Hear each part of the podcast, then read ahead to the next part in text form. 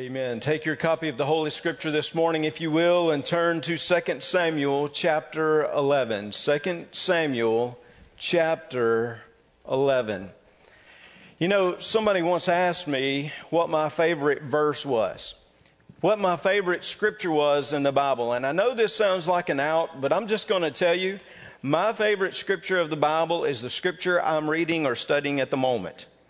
I know that sounds crazy, but it is amazing how, like, all of God's Word can speak to us in so many different ways, and especially as you dig into it, especially as you study it. And, you know, for me, as I've been working through the life of David these last few Sundays, and even to the proclamation that David and his family gave rise to the Messiah, gave us Jesus Himself. What an exciting moment to be able to study through those passages and see how our God has worked redemptively. But even as we look at dark passages, and there are some dark, difficult passages of the Scripture. I mean, scriptures that are tough for us to reckon with. We almost feel our emotion involved with those characters who living out these real life events we begin, we begin to sense, even in those difficult passages, though, how God redeems and how God leads. And maybe, listen, maybe how God warns us. I want to look at this scripture today, and it is a scripture that is so well known to most of us, at least the event itself. Someone has said that outside of the sin of Adam and Eve, more has been written more has been discussed about the sin of David than any other sin in history. And certainly, we know that the sin of David that is recorded here in chapter 11, or the sins of David, they are very evident for us today. But I believe in this dark, difficult moment of David's life, God brings to us light so that we can see how we should live and how we should hopefully, hopefully prevent some of these things from coming into our lives as well. So 2 Samuel chapter 11, beginning in verse 1. It happened in the spring of the year, at the time when kings go out to battle, that David sent Joab and his servants with him and all Israel. And they destroyed the people of Ammon and besieged Rabbah. But David remained at Jerusalem. And then it happened one evening that David arose from his bed and walked on the roof of the king's house. From the roof, he saw a woman bathing. The woman was very beautiful to behold. And so David sent and inquired about the woman. And someone said, Is this not Bathsheba, the daughter of Eliam, the wife of Uriah the Hittite? And then David sent messengers and took her. And she came to him, and he lay with her, for she was cleansed from her impurity. And she returned to her house. You know, I say to you that these dark, difficult passages teach us.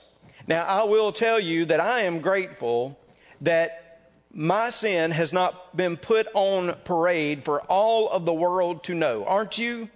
I mean, think about this just a moment. We, we see David and we, we're going to get into how he, he steps into darkness, how he walks into darkness. We're going to talk about that, but listen to this. Here is David's sin in public view of everyone who will read this scripture. It's been recorded for us. It, again, is one of the most popular ideas or popular sins that we see throughout all of history. And yet, when we look at his life, we know that David just didn't get there. There, there had to be a journey. There had to be steps. Most of the time, listen to me this morning. Most of the time when we step into darkness, we recognize that we've been on a journey before we even got to this moment of decision. That there are moments where we have intentionally or unintentionally taken steps toward the darkness before we can even step into the darkness. And that's what I want you to see today. And I believe, listen, I believe that God can use this message to really get a hold of some of us in this place. And hopefully and prayerfully transform our lives as we think through it. Because today, many of us are at different seasons, we're at different moments, and we are on a journey. And unfortunately, if we're not careful, we can step into darkness if we don't change our direction beforehand. So I want to show you the progression David made and the steps that he had made. Notice before he stepped into darkness, I believe that he had stepped away. And let me try to explain what I'm going to say this morning about his stepping away. Verse 1 tells us that this is a moment of, of battle.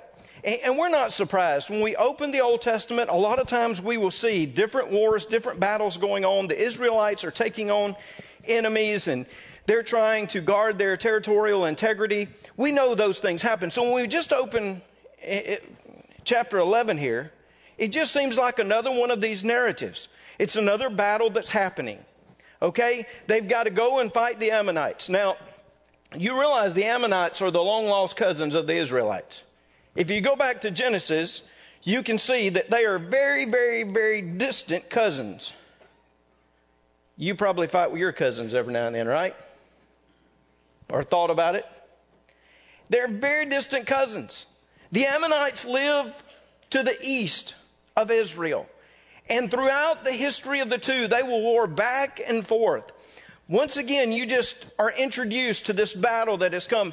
In chapter 10, actually, it tells us that the Israelites beat the Ammonites back and basically had made them retreat to the city of Rabbah. And now, after some interlude, after the winter, the spring comes.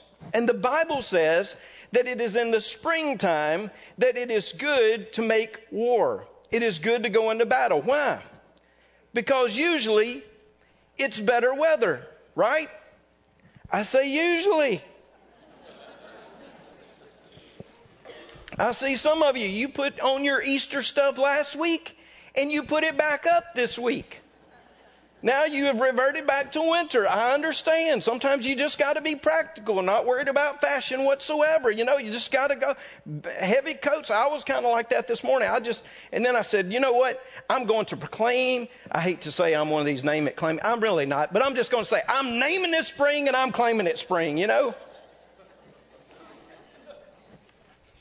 But the people go out because spring is a good time. The weather is better. There's, you don't have quite the rain. The troops, they can be supplied in the fields because the crops are beginning to grow. So they don't have to worry about all these different resources coming to them. They can just resupply themselves as they're out. So the scripture says that the Israelites go out and they go around this Rabbah. They're going to siege, lay a siege to this city. The Ammonites will come out, try to battle them, but again, they will be pushed back into the city, and a siege will be laid. And thus we're told Joab and the army of Israel have encircled Rabbah, and they are bringing to an end this Ammonite threat. But note this David is not there with them. Now, I have read different scholars and different commentaries about how, well, you know, David didn't necessarily have to be there with him. He was the king at this point. He had gained his reputation. He could just send his army out. And you'll note in scripture, sometimes the soldiers even begged him not to come into battle. They didn't want him to be injured or captured. They did not want him to be killed because he was so prized. So maybe it was okay for him not to go into battle.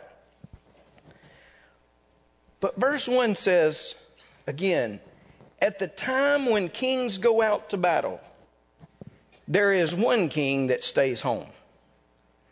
And I'm like Chuck Swindoll in the sense that I believe that David should have been in the battle, not in bed.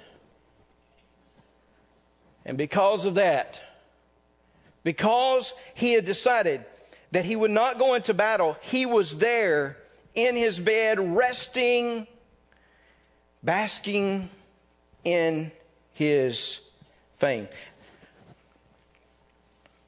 There are two issues for me as I think about this idea of stepping away. Is that David had stepped away from his purpose and his responsibility. And I believe he had stepped away from his dependence upon God. I mean, one of the reasons David did not have to go into battle now is because because he was so highly valued. He had been there, he had done that, he had led the battles, he had led the war, and now he was the king. He could stay there in his royal palace and he could send everybody else into battle. And the two problems then that arise he steps away from his responsibility and purpose to lead the people of Israel, and he steps away from his dependence upon God. You see, usually, before we get to that moment of this great sin in our life, it is preceded by other steps in our lives. In other words, a lot of times we have stepped away from our true responsibility and purpose. A lot of times we have stepped away from our dependence upon God. Let me give you this this morning. Listen to me. It is much easier to keep your mind off sin if you keep your mind preoccupied with service. That is, if you can make sure that you are training your mind to be about the purpose of God, to be about service, to be about the kingdom of God. If you can train your mind to do that, it is much more difficult for you to seek out sin or allow sin to crowd it out. Oh, how I think we need to hear that once again.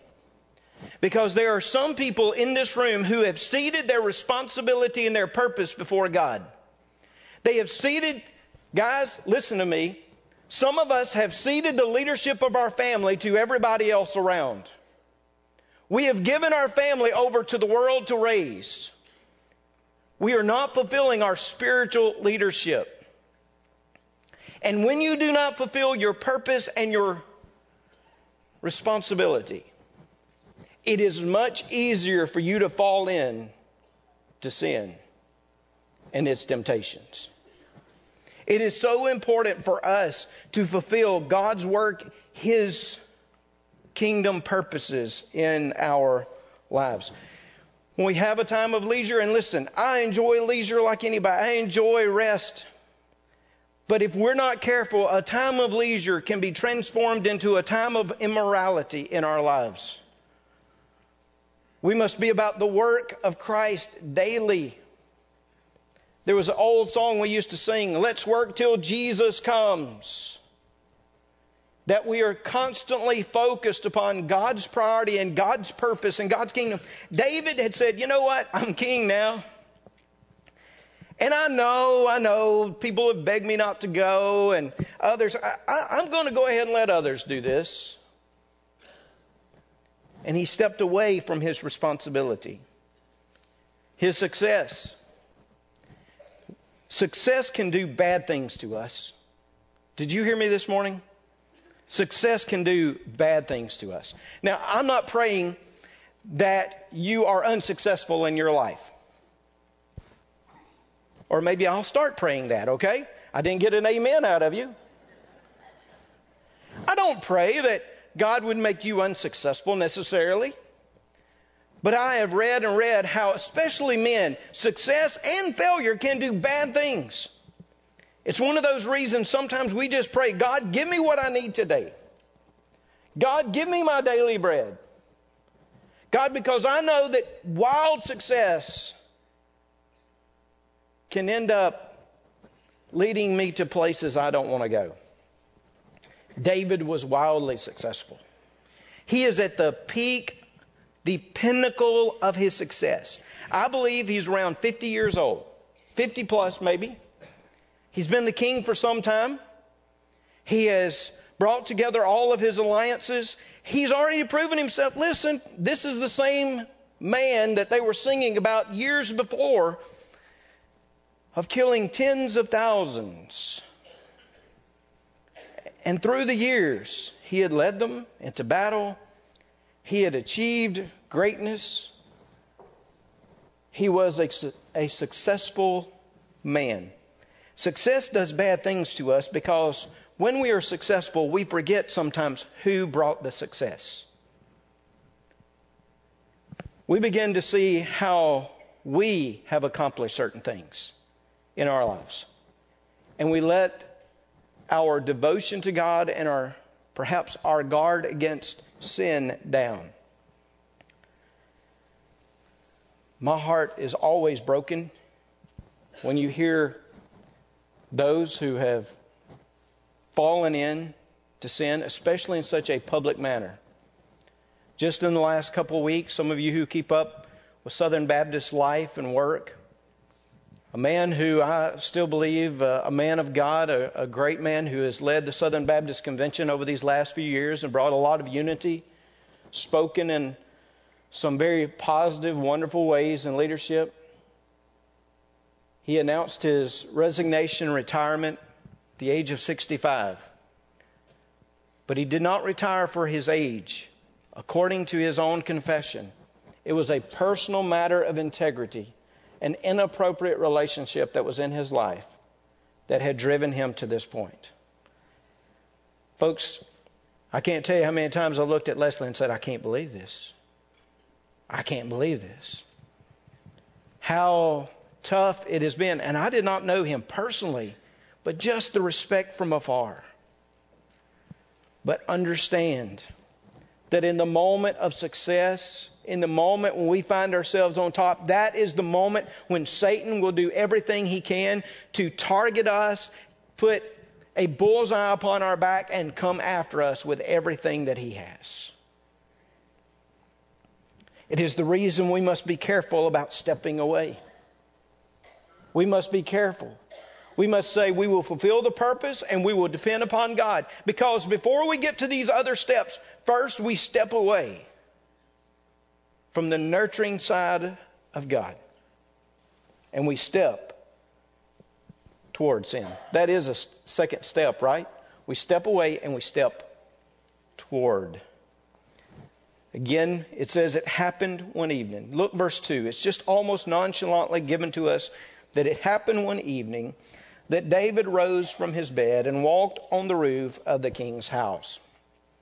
So again, you're trying to imagine this scene.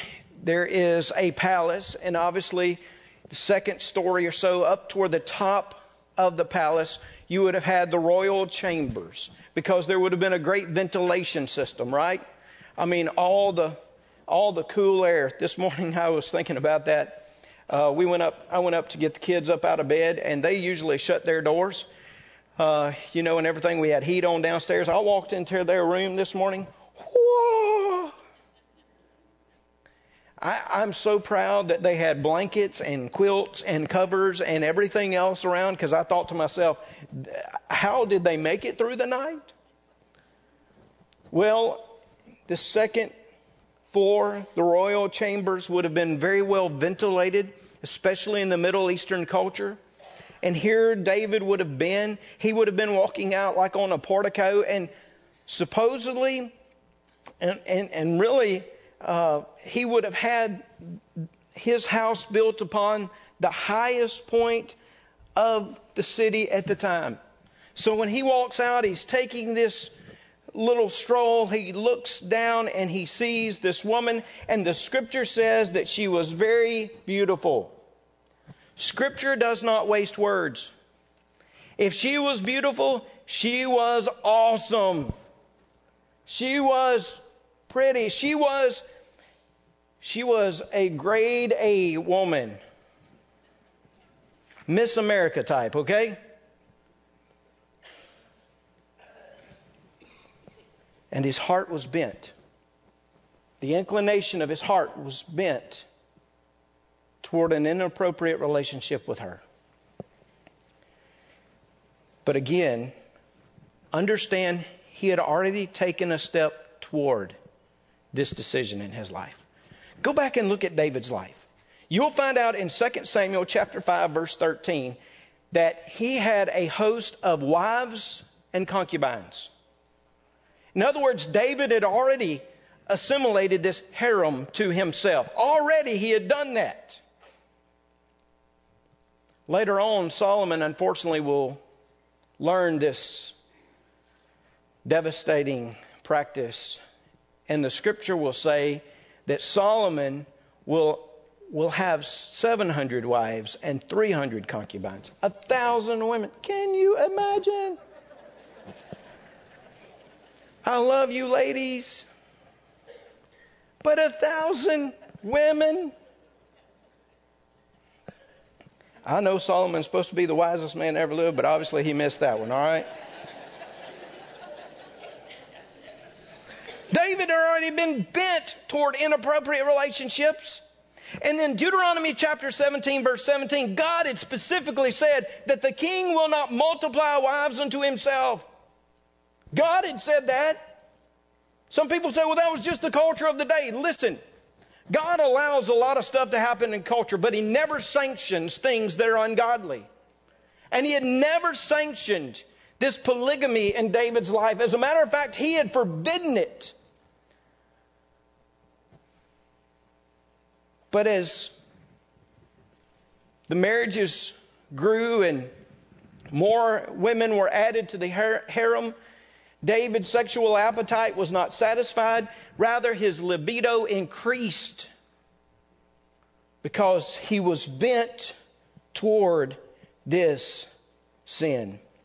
You take a guy with limitless sensual desires, you give him a lonely night to peer into the home of another woman, and you can see disaster written everywhere. And guys, ladies, that lonely night when you're clicking on the internet, that lonely night when you are sending a message to your old high school flame on Facebook, let me tell you, you are setting yourself up for devastation and disaster. You are stepping towards something that you never would have thought you would have done. Dietrich Bonhoeffer in his book Temptation says this In our members, there is a slumbering inclination toward desire, which is both sudden and fierce. With irresistible power, desire seizes mastery of the flesh. All at once, a secret smoldering fire is, in, is kindled within. The flesh burns and is in flames. It makes no difference whether it is a sexual desire or ambition or vanity or desire for revenge or love of fame and power or greed for money. At this moment, God is quite unreal to us. He loses all reality. And only desire for the creature is real. The only reality is the devil. Satan does not here fill us with hatred of God but with forgetfulness for God. The lust thus aroused envelops the mind and will of the man in deepest darkness. The powers of clear discrimination and of decision are taken from us. The questions present themselves as Is what the flesh desires really sin in this case? And is it really not per- permitted to me, yes, expected of me here in my particular situation to appease desire? It is here that everything within me rises up against the Word of God. Therefore, the Bible teaches us in times of temptation in the flesh, there is one command flee. Flee the lust of the world. Flee youthful lust. Flee idolatry. There is no resistance to Satan in lust other than flight. Every struggle against lust is one's own strength. One's own strength is doomed to failure when that is all that we have. Someone has said it is easier to avoid temptation than resist temptation. And I believe that. It is easier to avoid temptation than resist temptation. My high school Bible teacher said it like this If you don't stand next to the tree, you won't eat from the tree. He said, Ladies and gentlemen, you always remember that. When you look back at Genesis, you ask yourself the question why were they standing next to the tree? There were so many other trees. But somehow they're standing next to that tree where they can reach and touch that which is forbidden. We need to plan for purity in our lives. Look, David should have known he was going to see into people's homes. David should have known. Some say Bathsheba should not have been where she was. Listen, everybody could learn from this experience. But David should have known that when he took this lonely walk, that he may see things. And he should have protected himself, planned for purity. Isn't it amazing that one of our politicians recently said that he would not have lunch with a woman by himself, and yet all of all of the media and all of the structures we see began to denounce his plan and speak against him. Why would you do that? You're lessening the equality of. No, you're not. You are protecting yourself. You must plan for purity. For me personally, just recently, the last few months, I decided I'm putting a window in my office door, my office door. I got a window in my office. I finally got promoted up there where I did, you know, but I went to my office door. I tried to sit on here in this position where people can see me when they come down that hall. We must plan for purity. I'm not saying to you that is all that I need to do. I need to do other things. You need to do other things. Plan for purity. And when that sin comes, listen to what, listen to what Bonhoeffer says when the temptation comes. When it comes, flee. I coined the term the gingerbread man philosophy or theology. Now, I know some of you are like, I fear that's about all the theology you got in life. I thought about it years ago my kids. They would have this big day down in Zachary at school and they would try to hunt and find the gingerbread man and they would run around and you've heard it like, you know, I'm the, you know, it's, it's, it's like run, run as fast as you can. You can't catch me because I'm the gingerbread man, right? Listen, I know that sounds silly, but when temptation comes, you need to run. You need to run. You need to get away. You need to employ the gingerbread man philosophy of life. You need to go. Because, because, if you step toward you are just one more step until you are into the darkness. You may step away, you may step toward, but if you do not run, you will step into the darkness. Verse 3 said, So David sent and inquired about the woman, and someone said, Is this not Bathsheba, the daughter of Eliam, the wife of Uriah the Hittite? David said, Hey, who's this lady? And this servant sounds the alarm of conviction in David's life, but David will not hear. Hey, it, it, this Bathsheba, the daughter of Eliam, the wife of Uriah the Hittite. In other words, first of all, you don't forget that this woman is the daughter of somebody and is the wife of somebody. She is not some object, she is a person. And don't forget, she has made marital vows. This servant is sounding the alarm. It is a subtle scream to David. Do not do this. And I will tell you over and over, you will hear, hear those subtle screams in your life. Do not do this. Listen to the convicting power of the Holy Spirit in your life. Do not cross that line. David, unfortunately, sent messengers, took her. She came to him. He lay with her she was cleansed from her impurity. She returned to her house. He stepped into darkness. The woman conceived, obviously, natural consequence of the physical act. So she sinned and told David and said, I'm with child. I'm pregnant. David's at a point now. Does he confess? Does he repent?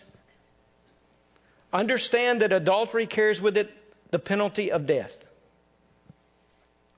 But surely David will be forgiven. We know this. David can and still will be forgiven by God if he will confess and repent. Because even when you step into darkness, thanks be to him, there is grace. That he still calls us and he redeems us and he brings us back if we will simply confess and repent. We'll talk more about that next week but how wonderful the mercy of grace is. But instead of stepping back toward God, David steps even farther into darkness. Even farther. I want to read this narrative as we conclude here. Just read through these verses with me, if you will.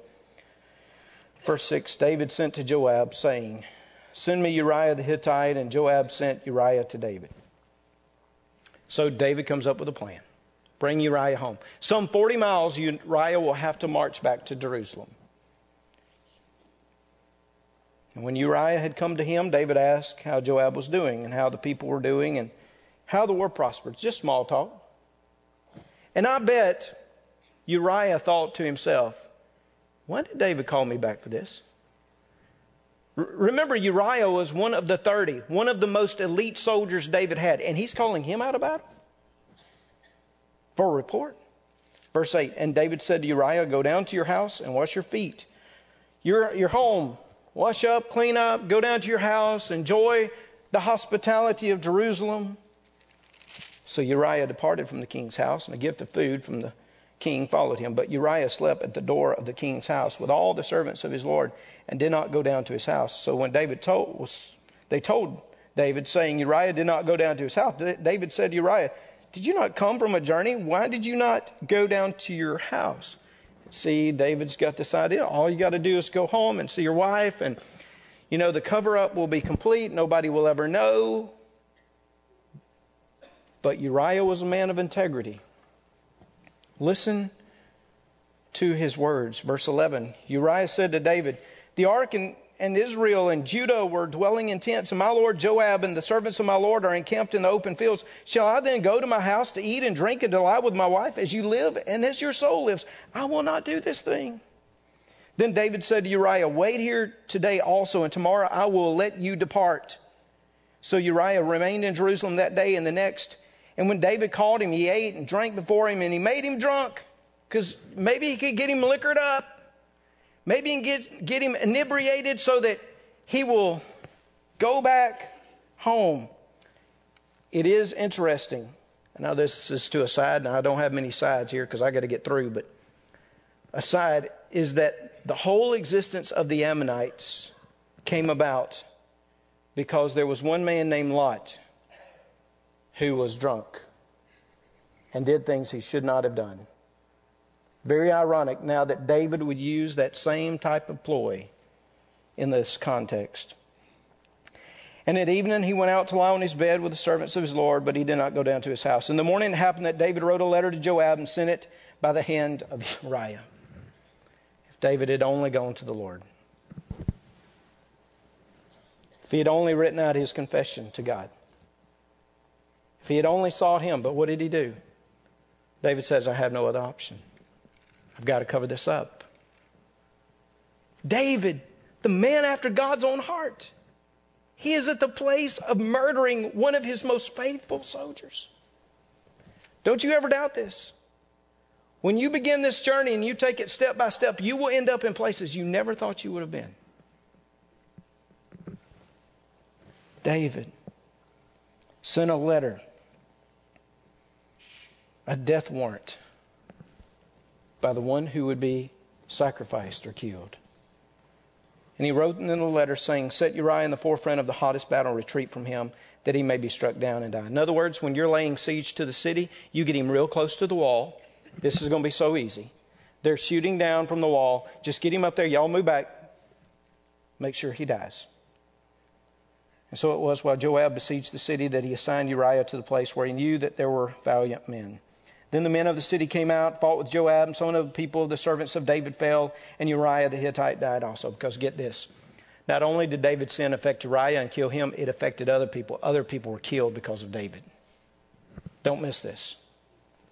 And then Joab sent and told David all the things concerning the war and charged the messenger, saying, When you have finished telling the matters of the king, the war to the king, he says, If it happens, the king's wrath rises, and he says to you, Why did you approach so near to the city when you fought? Did you not know that they would shoot from the wall? In verse 21, he says, You just tell them that your servant Uriah the Hittite is dead also. What? That'll excuse everything. This messenger must have thought, What is this about? The messenger goes back, tells David, and then in verse 25, David said to the messenger, Thus you shall say to Joab, do not let this thing displease you, for the sword devours one as well as another. Strengthen your attack against the city and overthrow it. So he encouraged him. Do you see how defiled his conscience had become? He just played it off. Man, everything had gone to plan because he just stepped farther into darkness. Verse 26 When the wife of Uriah heard that Uriah, her husband, was dead, she mourned for her husband And when her mourning was over, David sent and brought her to his house, and she became his wife and bore him a son. How magnanimous of the king. He was just taking care of the widow. That, that's what everybody thought. Look at David, this wonderful, reputable man of integrity. But what they had not known is he had been on a journey. He had stepped away from his responsibility and his purpose. He had allowed success to blind him. He had stepped toward darkness, and then he full fledged stepped into darkness. And instead of confessing and committing himself to Christ, he began to step farther and farther in destruction and devastation. But don't forget this. We'll talk about this next week, but don't forget this. At the end of verse 27. But the thing that David had done displeased the Lord. Because the Lord knew what had happened. And friends, this morning, I say to you, you and I, we're on different parts of this journey, maybe. Maybe we're at the beginning. Maybe we're fulfilling the purpose, but there's a temptation to step away. Would you hear me? Would you hear God's word? Would you hear the Holy Spirit that will squeeze, that will convict your heart right now and just say, keep fulfilling the purpose. Don't allow success to blind you. You work for the kingdom. Or maybe you've already kind of moved there and you're, you're just, you're stepping toward it. You, you can feel temptation is coming. Run, flee. Turn around as the power of God gives you strength. Run. You've already stepped into darkness. As I said, thanks be to God you can know grace and forgiveness in your life. You know what? Jesus came to die for sinners. That means you and me. Those of us who had messed up, who had stepped into darkness. He still gives forgiveness to people's hearts and lives. Or maybe right now you say, I'm just so far into it, there's no hope. I, have just made my decision and I've gone and there's no coming back. Oh, yes, there is. Listen, as long as there's breath in your body, God's Holy Spirit will still convict you here on this earth and will bring you back. You've never gone too far that the grace of God cannot find you. Would you hear? Would you commit? Would you come back? Would you stop this journey into the darkness? Let's pray. Father, come and I pray for my brothers and sisters in Christ, especially right now. Those who are here in the sanctuary, those who are there in the gathering. And God, nobody else may know what's going on. Not one other soul here in this church, in this community. But God, we know that you know. You've seen the progression. You've seen us take step by step away. God, I pray you'd convict us. God, we pray that in this place you would get so a hold of us that we would once again commit ourselves to pure, purity and holiness in our lives. And that, Father, we would see forgiveness come.